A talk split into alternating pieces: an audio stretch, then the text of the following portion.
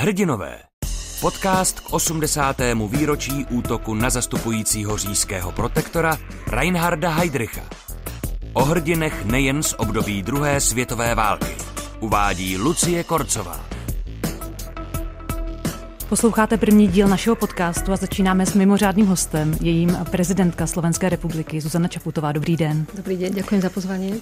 Náš podcast je o hrdinech a vy jste do České republiky dnes zavítala především kvůli dvěma hrdinům, Janu Kubišovi a Josefu Gabčíkovi. Letos si připomínáme 80 let od atentátu na zastupujícího říšského protektora Reinharda Heydricha. Právě tento významný čin a následný nacistický teror namířený proti českému civilnímu obyvatelstvu přiměl Velkou Británii a Francii, aby odvolali svůj podpis pod Mnichovskou dohodou. V Česku jsou parašutisté považováni za jedny z největších hrdinů české, potažmo československé historie. Jak je to u vás na Slovensku? Je Josef Gabčí, který byl slovenské národnosti, vnímán jako hrdina? Myslím si, že časťou verejnosti a pomerne veľkou časťou verejnosti určite ako hrdina vnímaný je. Pred pár rokmi bola na Slovensku taká tá známa anketa Najväčší Slovák a umiestnil sa v prvej desiatke, takže je to určite veľmi reflektovaná historická osobnosť. Zároveň po, po ňom je pomenované mesto na Slovensku. Naši špeciáli, špeciálne jednotky majú po ňom meno. A samozrejme, ako keby je symbolom názvy ulic a podobné, podobné miesta a symboly symboly sú zachované. Takže myslím, že je to naozaj osobnosť, ktorá je v našej histórii stále reflektovaná ako významná historická osobnosť. My to v Česku možná máme trochu snažší. Máme tady tu pomyslnou zatáčku v Kobylisích, máme tady kostel v Reslově ulici. Jak se ale antropoid připomíná na Slovensku? Myslím, že e, okrem toho, že je samozrejme povinnou súčasťou výučby dejín, e, je to, je to symbol odporu e, alebo vzdoru, tak ako je to na, v Česku nazvané, voči fašistickej totalite. A to je nesmierne dôležité, obzvlášť v kontexte aktuálneho diania, keďže Slovensko priamo hraničí s Ukrajinou, kde prebieha vojna, ruská invázia, protiprávna invázia u nášho suseda. Takže v tomto kontexte je, myslím, že pripomínanie tejto historickej udalosti ešte obzvlášť aktuálne alebo aktuálnejšie. Když pomineme parašutisty, které osobnosti 20. století jsou na Slovensku považovány za hrdiny? Samozrejme, keď už som spomínala danú anketu a teda nejaký spôsob reflexie verejnosti, ktorý bol e, odmeraný, ale myslím, že vo viacerých prieskumoch verejnej mienky vychádza ako najväčšia osobnosť, historická osobnosť Slovenska Milan Rastislav Štefánik z pochopiteľných dôvodov, keďže sa vlastne pričinil o vznik vtedy Československa a slovenského národa ako štátotvorného národa, čo bolo veľmi dôležité.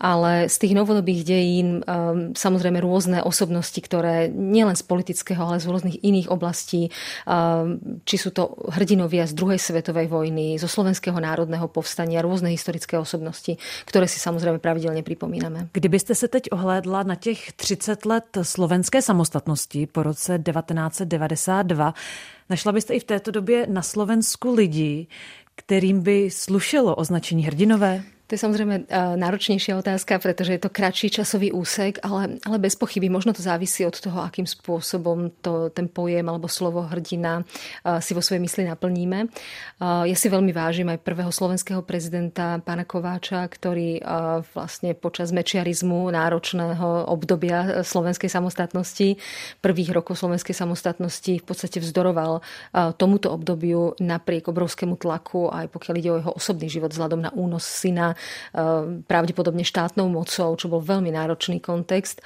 Eh, samozrejme, keď som teraz v budove rozhlasu a, a hovorím s novinárkou, tak eh, každá práca, ktorá je dobrou verejnou službou, je v istom zmysle hrdinstvom, najmä ak sa odohráva v zložitom kontexte.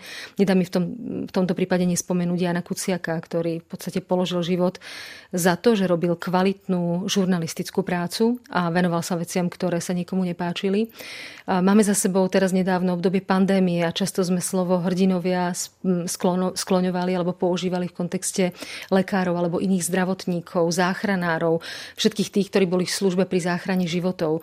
Takže možno načerala som možno do rôznych oblastí, ale naozaj hrdina nemusí byť e, iba osoba, o ktorej sa e, píšu dejiny alebo ktorá sa zapíše do učebníc, ale môžu to byť aj ľudia, ktorí naozaj e, na vysokej stupni, na vysokom stupni profesionality v ťažkých životných okolnostiach vykonávajú službu a často pri pritom riskujú vlastné životy. Na Slovensku nyní probíhá velká očista veřejného života. Spravedlnost posuzuje spolutvůrce mafiánského státu, jak ho nazval váš předchůdce Andrej Kiska. Jsou pro vás poctiví policisté, prokurátoři a soudci svého druhu hrdinové v tomto pro Slovensku velmi důležitém zápase? Absolútne hrajú kľúčovú rolu. Ako ste naznačili, je to veľmi dôležitý očistný proces, pretože jeho výsledkom, alebo respektíve možno aj cestou, má byť posilnenie dôveryhodnosti týchto inštitúcií a zároveň posilnenie uvedomenia alebo dôvery v princíp, že všetci sme si rovní pred zákonom.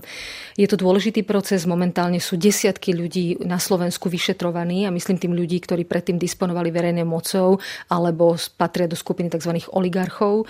Mnohí z nich, možno už okolo 30, priznalo svoju vinu rodinu a odkrývajú tie súvislosti korupčného správania alebo zneužívania moci.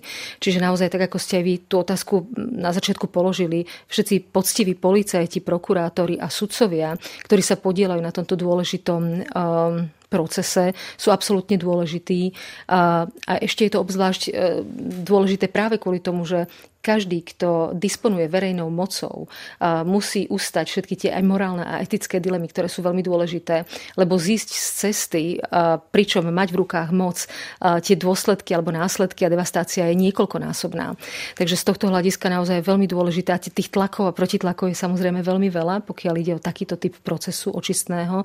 Takže určite aj týmto ľuďom patrí ako keby česť, pretože ak tú svoju funkciu ustoja poctivo v súlade so zákonom, čo je extrémne dôležité, tak, tak to môže celej společnosti a našej krajine velmi pomoct. My se v dalších dílech našeho podcastu budeme věnovat i zrádcům, tedy protipólu hrdinů.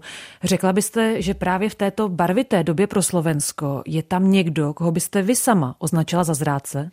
Slovo zradca je samozrejme veľmi silné slovo a, a so silnými slovami treba narábať primerane opatrne a zdržanlivo.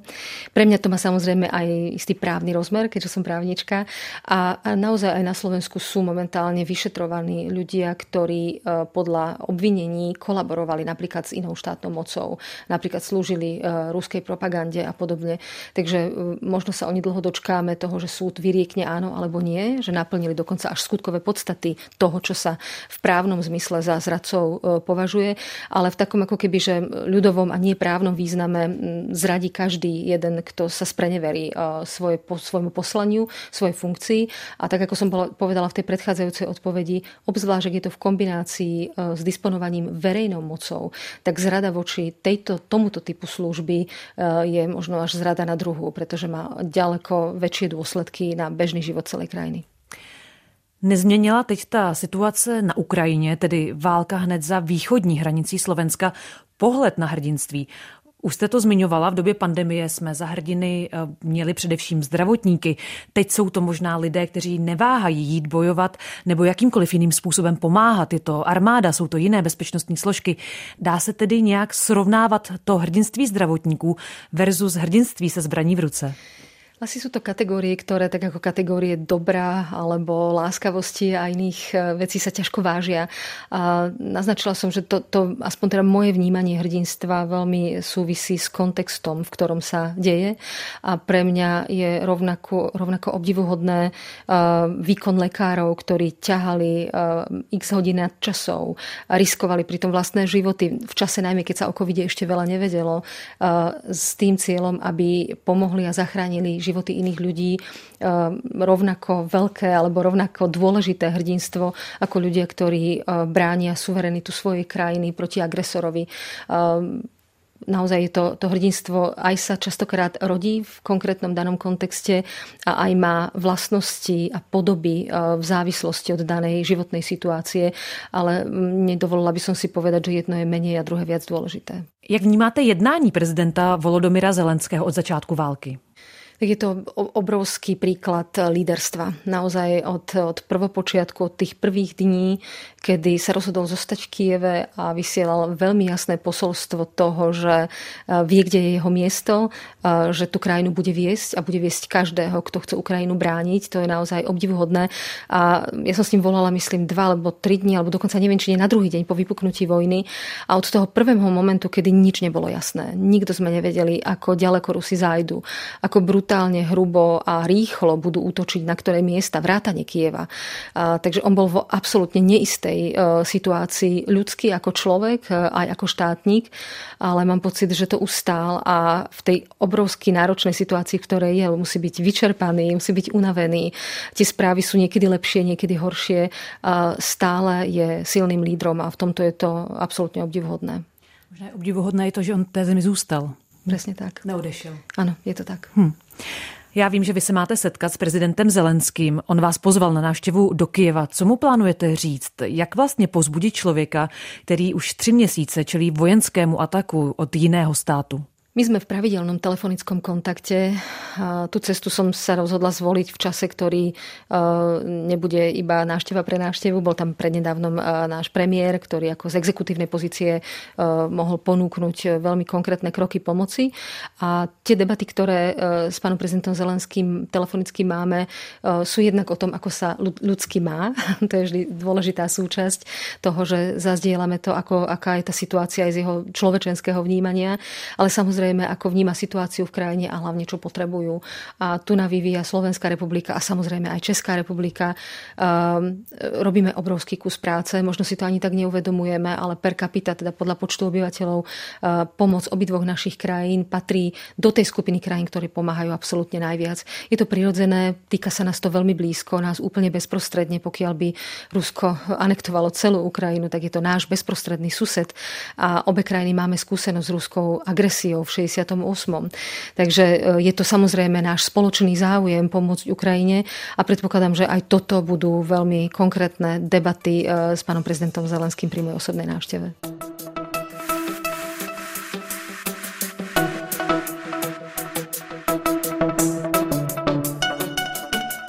Pouhé čtyři dny po natáčení našeho rozhovoru odletěla slovenská prezidentka Zuzana Čaputová do Kyjeva, kde se setkala s eh, prezidentem Zelenským a také s jeho manželkou Olenou. Promluvila také na půdě ukrajinského parlamentu. Milé Ukrajinky, milí Ukrajinci, verím tomu, že vaša krajina túto vojnu vyhrá a Rusko sa bude za svoje obrovské chyby zodpovedať. Tí, ktorí dnes volajú po zastavení vojenskej pomoci Ukrajine, volajú po vašej kapitulácii. Tí, ktorí si myslia, že prímerie je možné aj bez stiahnutia ruských vojsk, sa nič nepoučili. Z roku 1938, 1968 alebo z roku 2014. A tým, ktorí dnes volajú po potrebe záchrany tváre Vladimíra Putina, odporúčam prečítať si o ňom jednu biografickú knihu. Volá sa muž bez tváre.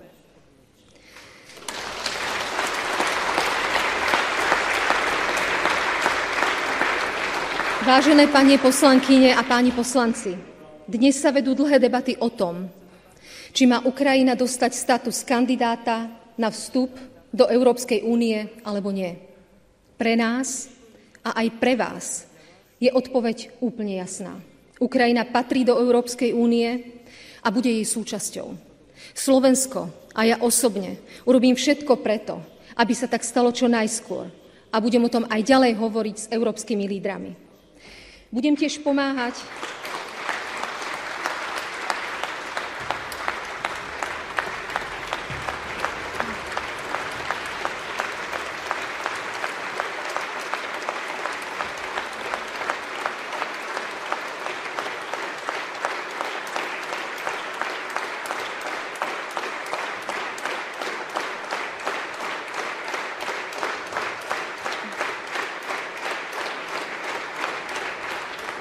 Budeme tiež pomáhať s vašou obnovou.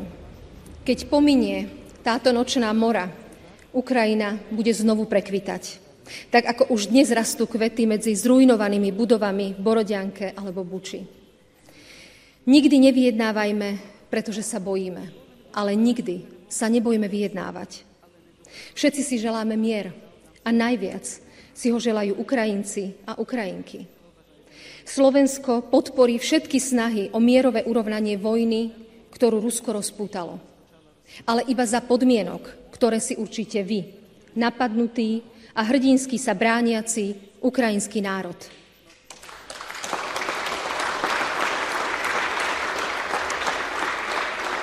Budeme vás naďalej podporovať tak, aby ste v týchto rokovaniach boli čo najsilnejší. Ako povedal váš slávny básnik Taras Ševčenko. Poboríte sa, boríte sa, poborete. Vám Boh pomáhaje, za vás pravda, za vás sláva. Voľa sviatája. Duže ďakujem.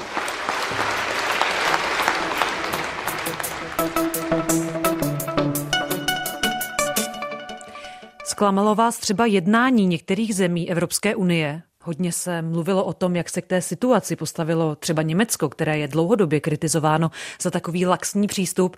Vnímáte to podobně z pozice prezidentky Slovenské republiky? Tak samozrejme, že je tam eh, rozdielnosť v prístupe, pokiaľ ide aj o charakter pomoci, aj pokiaľ ide o vnímanie perspektívy Ukrajiny v rámci Európskej únie. Ehm, ja vnímam, že pokiaľ ide o samotné Nemecko, tak ten, ten vývoj z krajiny, ktorá sa držala v úzadí vzhľadom na historický kontext, Nemecko zaznamenalo v podstate obrovský prerod. To treba vidieť v tomto historickom kontexte. Hovorila som veľmi intenzívne o tom aj s pánom prezidentom Steinmeierom, nemeckým prezidentom. Ten posun je jasný, myslím, že aj celkom jasná a, a zvučná sebareflexia tejto krajiny prebehla. Ale pokiaľ ide o, o postoj, ktorý je pre mňa najmenej zrozumiteľný, pochopiteľný a je sklamaním je postoj Maďarska, e, ktoré je e, z krajín Európskej únie v podstate v istom zmysle najzdržanlivejšie, najmä pokiaľ ide o vojenskú pomoc. Běda národu, který potřebuje hrdiny. E, souhlasíte s touhle větou ze hry Bertolda Brechta Galileo Galilei? Ja tú vetu poznám trošku inak. Tento istý výrok, a neviem, ktorá je verná kópia toho, toho originálu, alebo teda respektíve, ktoré najviac svedčí tomu originálu, ten preklad je, že šťastný národ, ktorý nepotrebuje hrdinov. A to sa mi potom viaže, alebo, alebo chápem to tak, že sa s ním viem stotožniť, pretože, ako som povedala predtým, väčšinou krízová doba zrodí hrdinu, e, pretože si to vyžaduje. A pokiaľ žijeme dobu, ktorá je pokojná, štandardná, mierumilovná, tak je v tomto zmysle dobré, ak tých hrdinov nepotrebujeme. Ale žijeme doby krízové, ideme z jednej krízy do druhej a tie prirodzene si hrdinstvo vyžadujú a je skvelá správa pre obe naše krajiny, že v nich tých hrdinov nachádzame. A že nejsou unavení nejdřív covidovou epidemí a teď válkou na Ukrajině. Presne tak.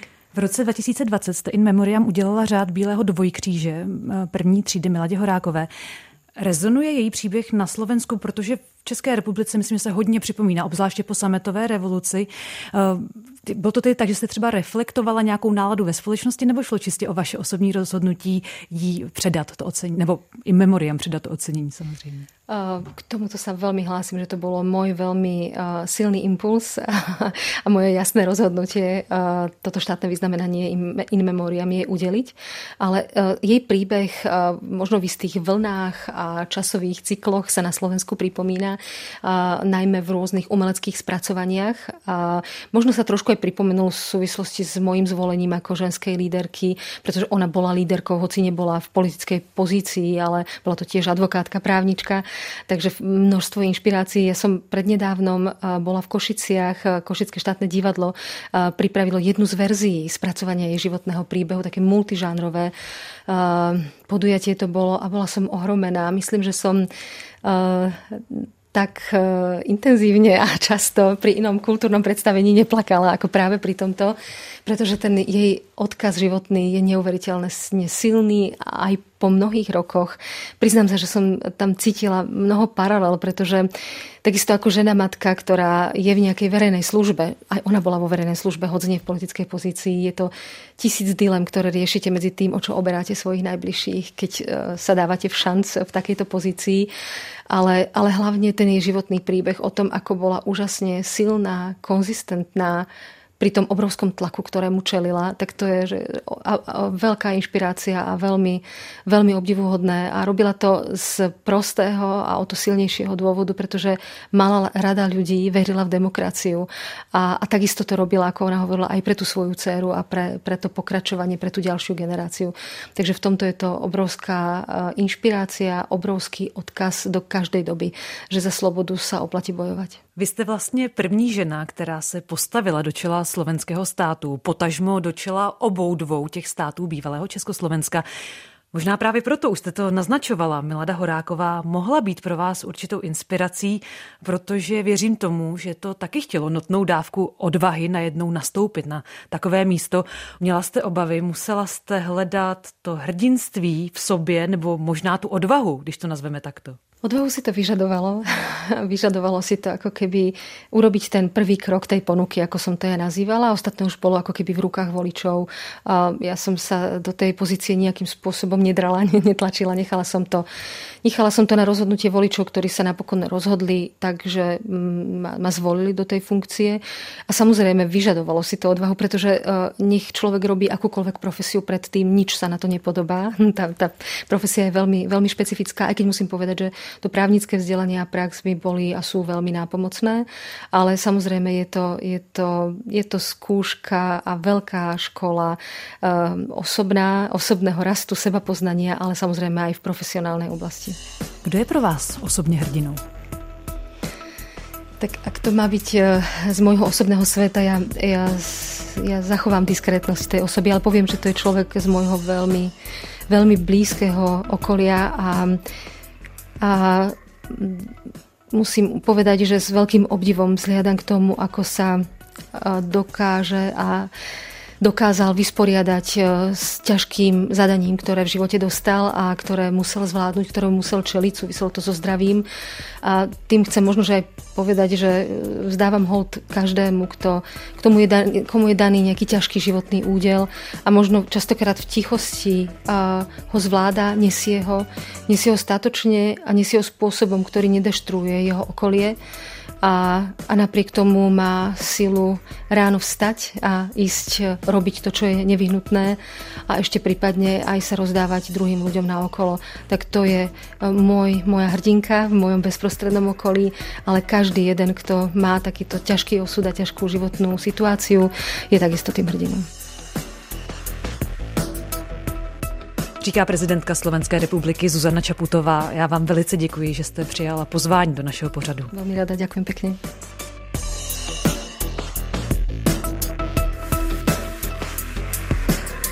To byl podcast Hrdinové. Všechny díly najdete na webu Českého rozhlasu Plus, v aplikaci Můj rozhlas a v dalších podcastových aplikacích.